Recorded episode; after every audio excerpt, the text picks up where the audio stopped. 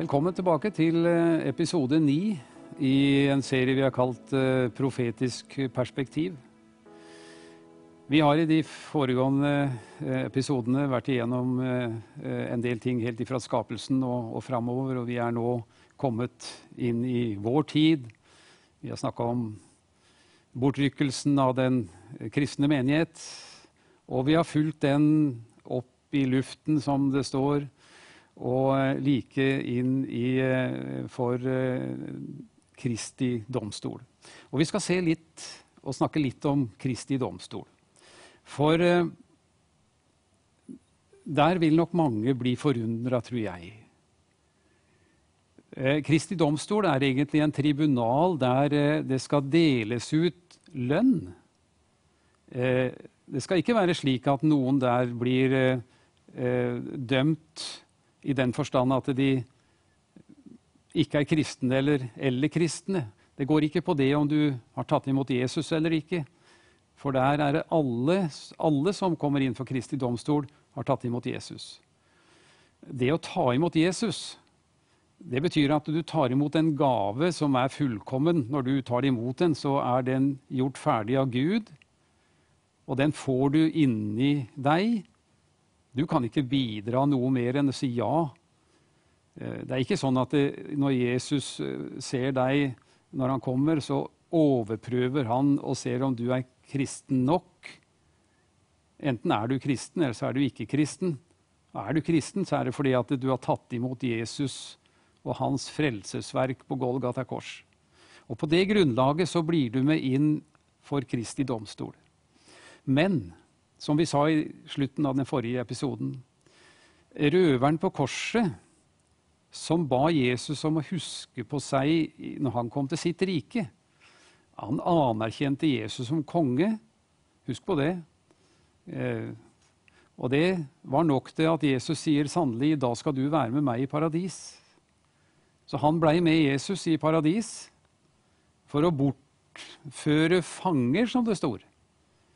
Og så tok Jesus med seg hele det, den delen av dødsriket som var eh, den paradisiske delen, der Abraham og, den, eh, og Lasarus var, som du kan lese om i, i Lukas bl.a. Og så tok han de med seg opp til himmelen, den himmelske verden. Og så er alle de nå, etter bortrykkelsen, samlet inn for Kristi domstol.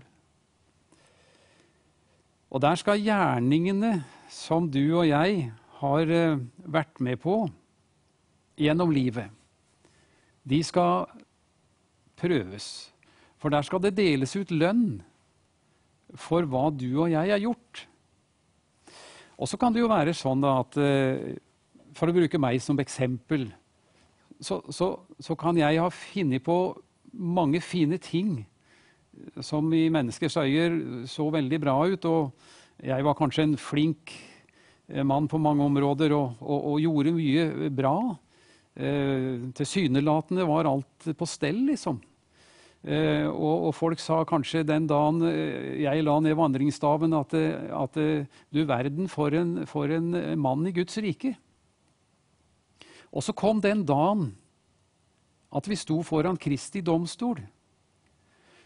Og så ser jeg for meg at du står liksom i forhold til hva du har gjort eh, framfor Jesus.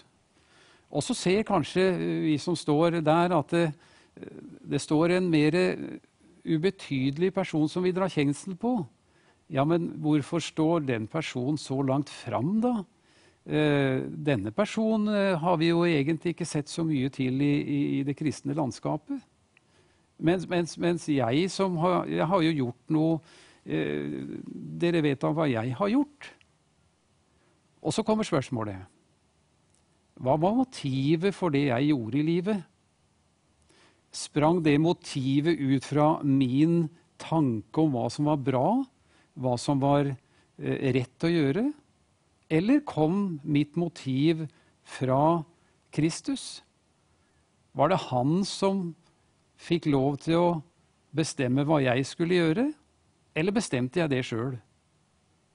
Ja, se, det er den store forskjellen på lønnens utbetaling og nivået i Kristi domstol.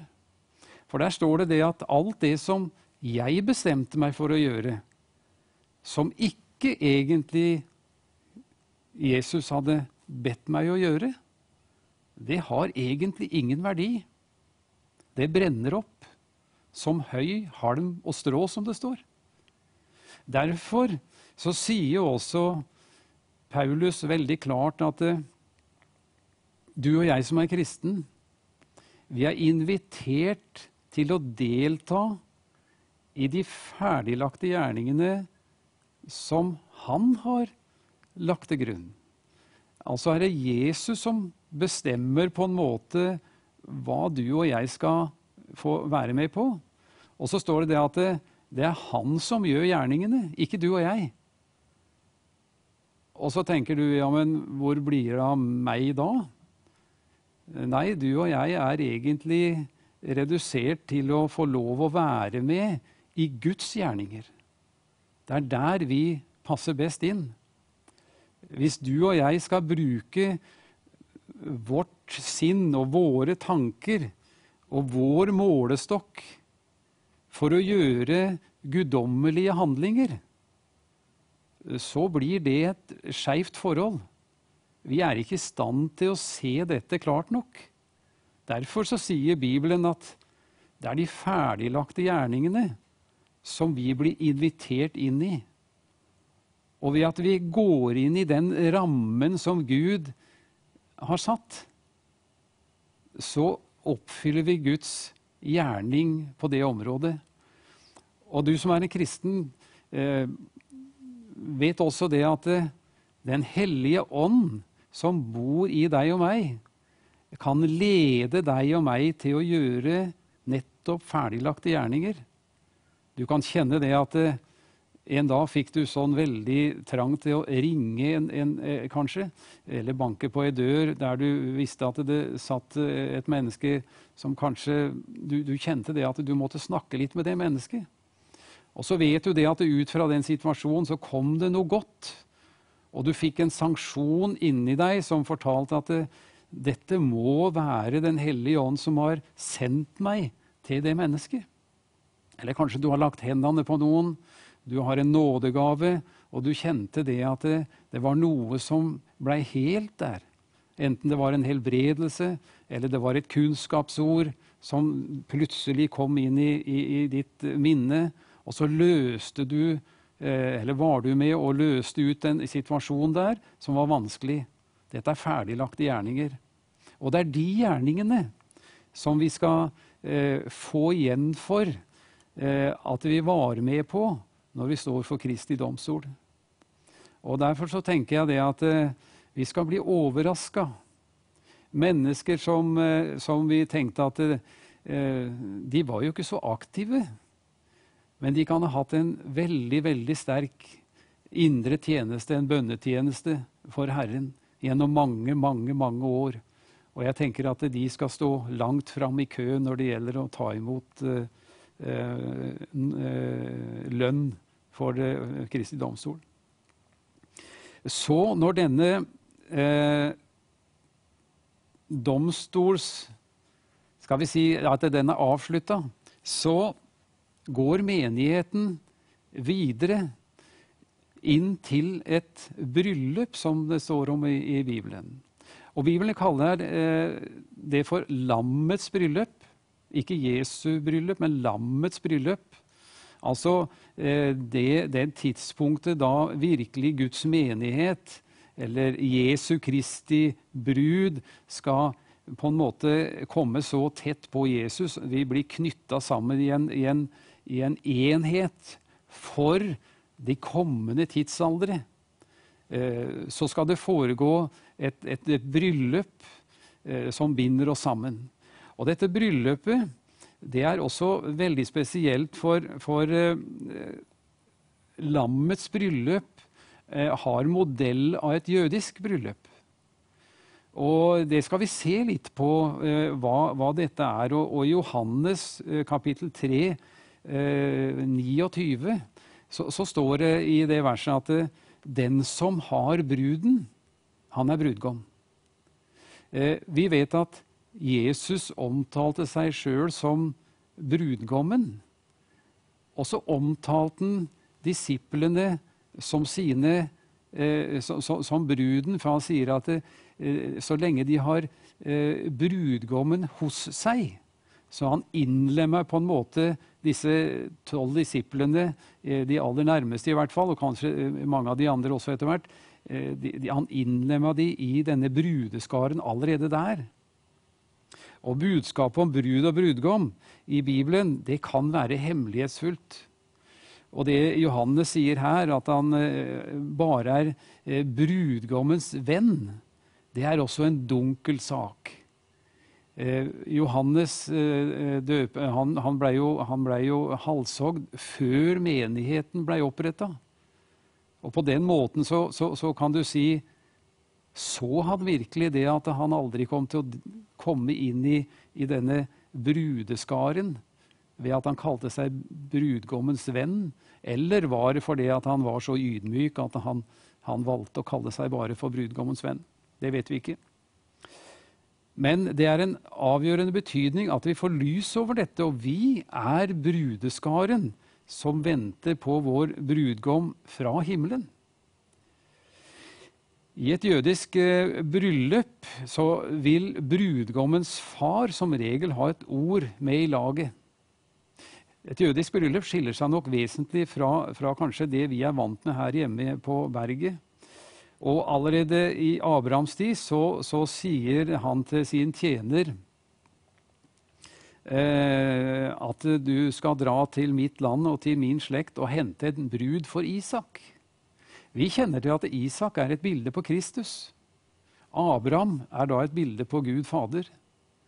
Og så sier da Abraham, 'Dra til mitt land og hent en brud for Isak'.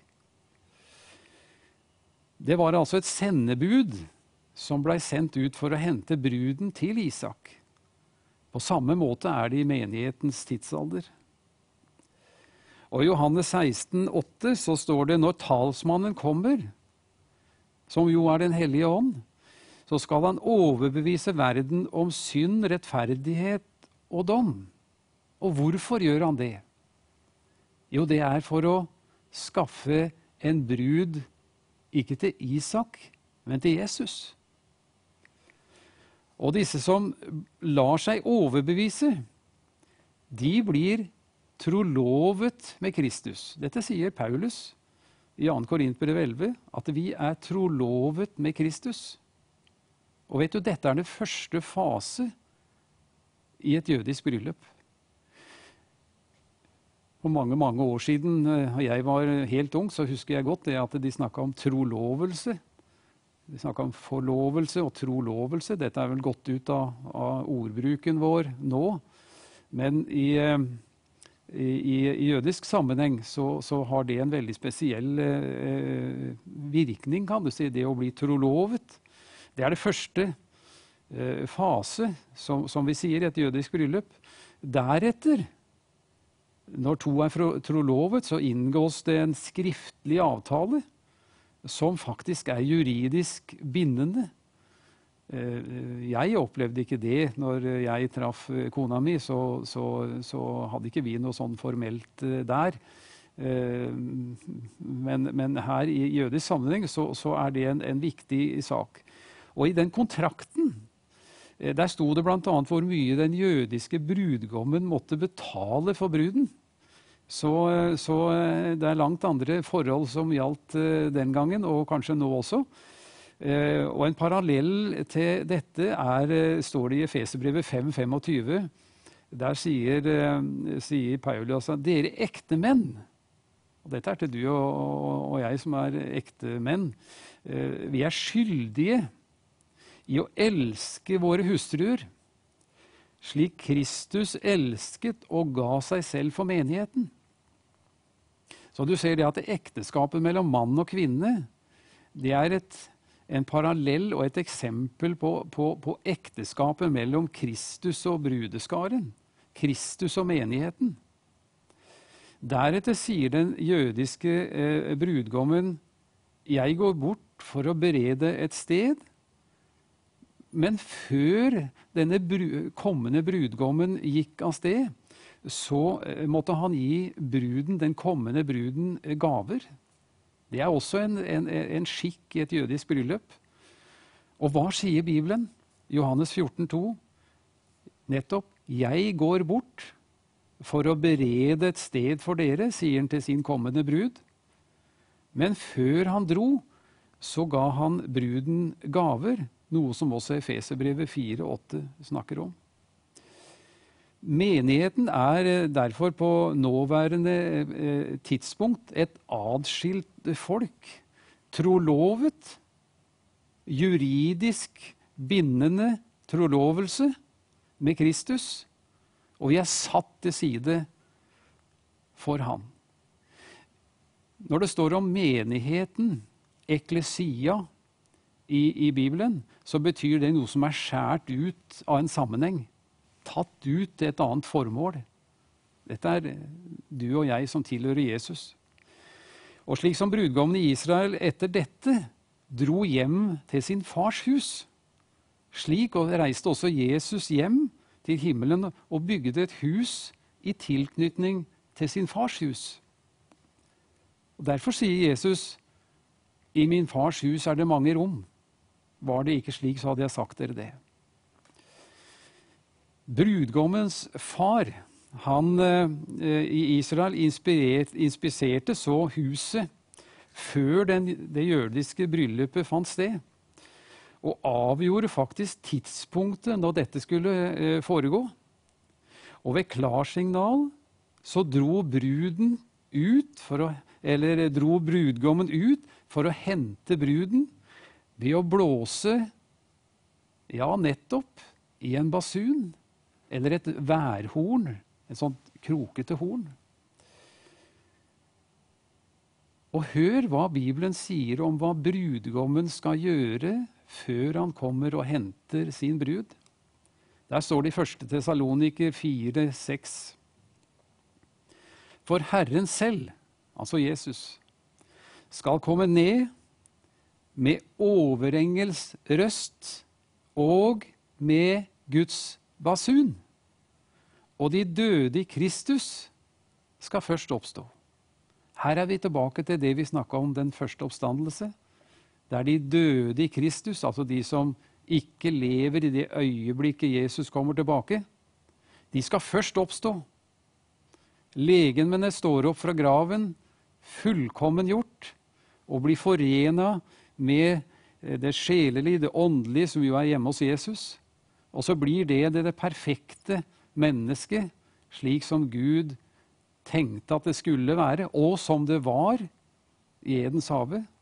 Og så blir vi andre, sier Paulus, overkledd med en himmelsk kledning. Og så blir vi bortrykket inn til dette bryllupet. Ifølge Høysangen i Det gamle testamentet, Høysangen 3, så var den jødiske bruden Inntil bryllupet skulle finne sted, så hadde hun et slør, noe vi også kan se til, til dags dato et slør som, eh, som, hang ned foran ansiktet, slik at bare brudgommen egentlig kunne se hvem det var.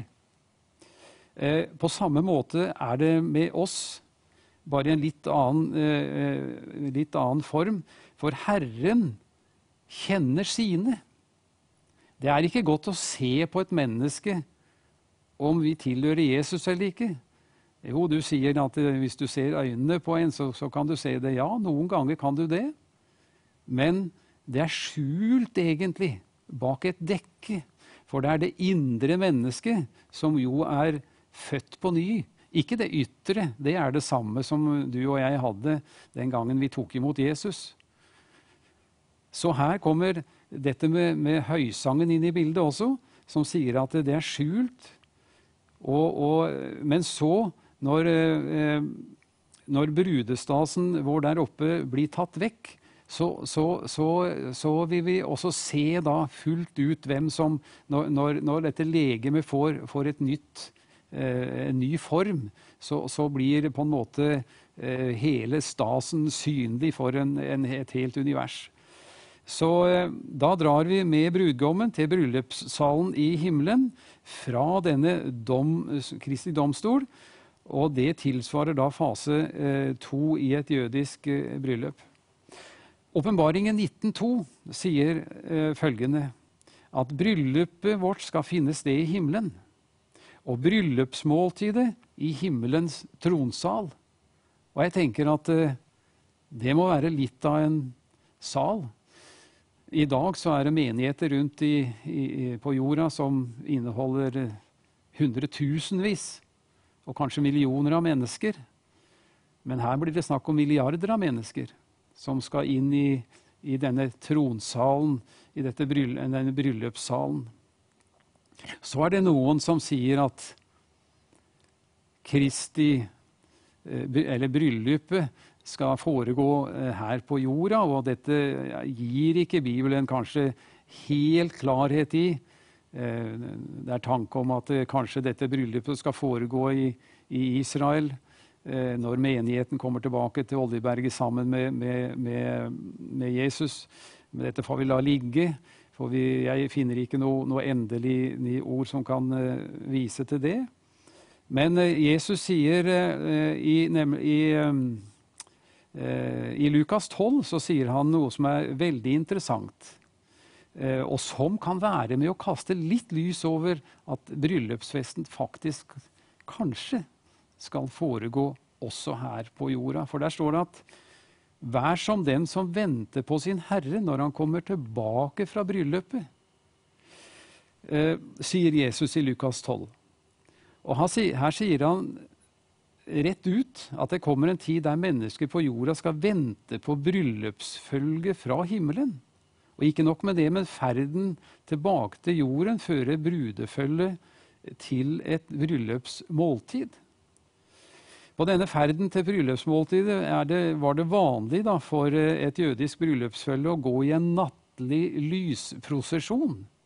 Og Her kommer antagelig lignelsen om eh, jomfruene inn i bildet. Der bare noen var rede til å bli med inn bryllups, eh, til bryllupsfesten. For det at det dro ut, og, og, noen av de sovna og var ikke eh, klare, kan du si. Men dette er ikke bruden, men det er bryllupsgjester, brudepiker, som det også står. Så Jesaja sier også noe interessant om det her. I Jesaja 25 så sies det at Herren skal lage et gjestebud for alle folkene på fjellet Sion i tusenårsriket. Så hvem vet?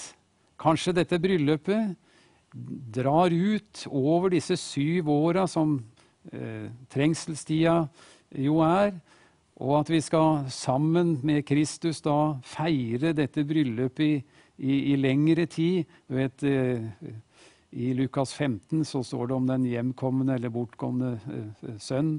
Så står det bare at så begynte festen. Det står ingenting om at den slutta.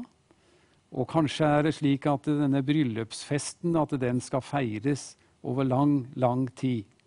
Dette rekker vi ikke mer om i dag, men neste gang så skal vi se litt nærmere på eh, persongalleriet i den store trengsel. Vi skal se på hvem er det som spiller hovedrollene i trengselstida. Men dette rekker vi ikke i dag. Jeg sier bare takk til deg som har fulgt med så langt.